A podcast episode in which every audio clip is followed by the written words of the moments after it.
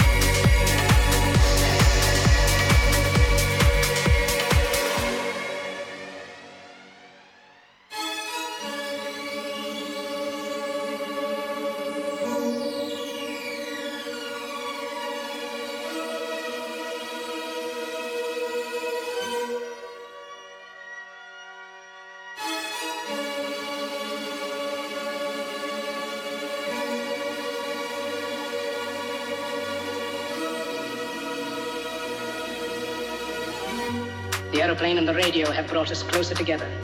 The very nature of these inventions cries out for the goodness in men, cries out for universal brotherhood, for the unity of us all. Even now, my voice is reaching millions throughout the world, millions of despairing men, women, and children, victims of a system that makes men torture and imprison innocent people. To those who can hear me, I say, do not despair. The misery that is now upon us is but the passing of greed, the bitterness of men who fear the way of human progress. The hate of men will pass, and dictators die, and the power they took from the people will return to the people. And so long as men die, liberty will never perish.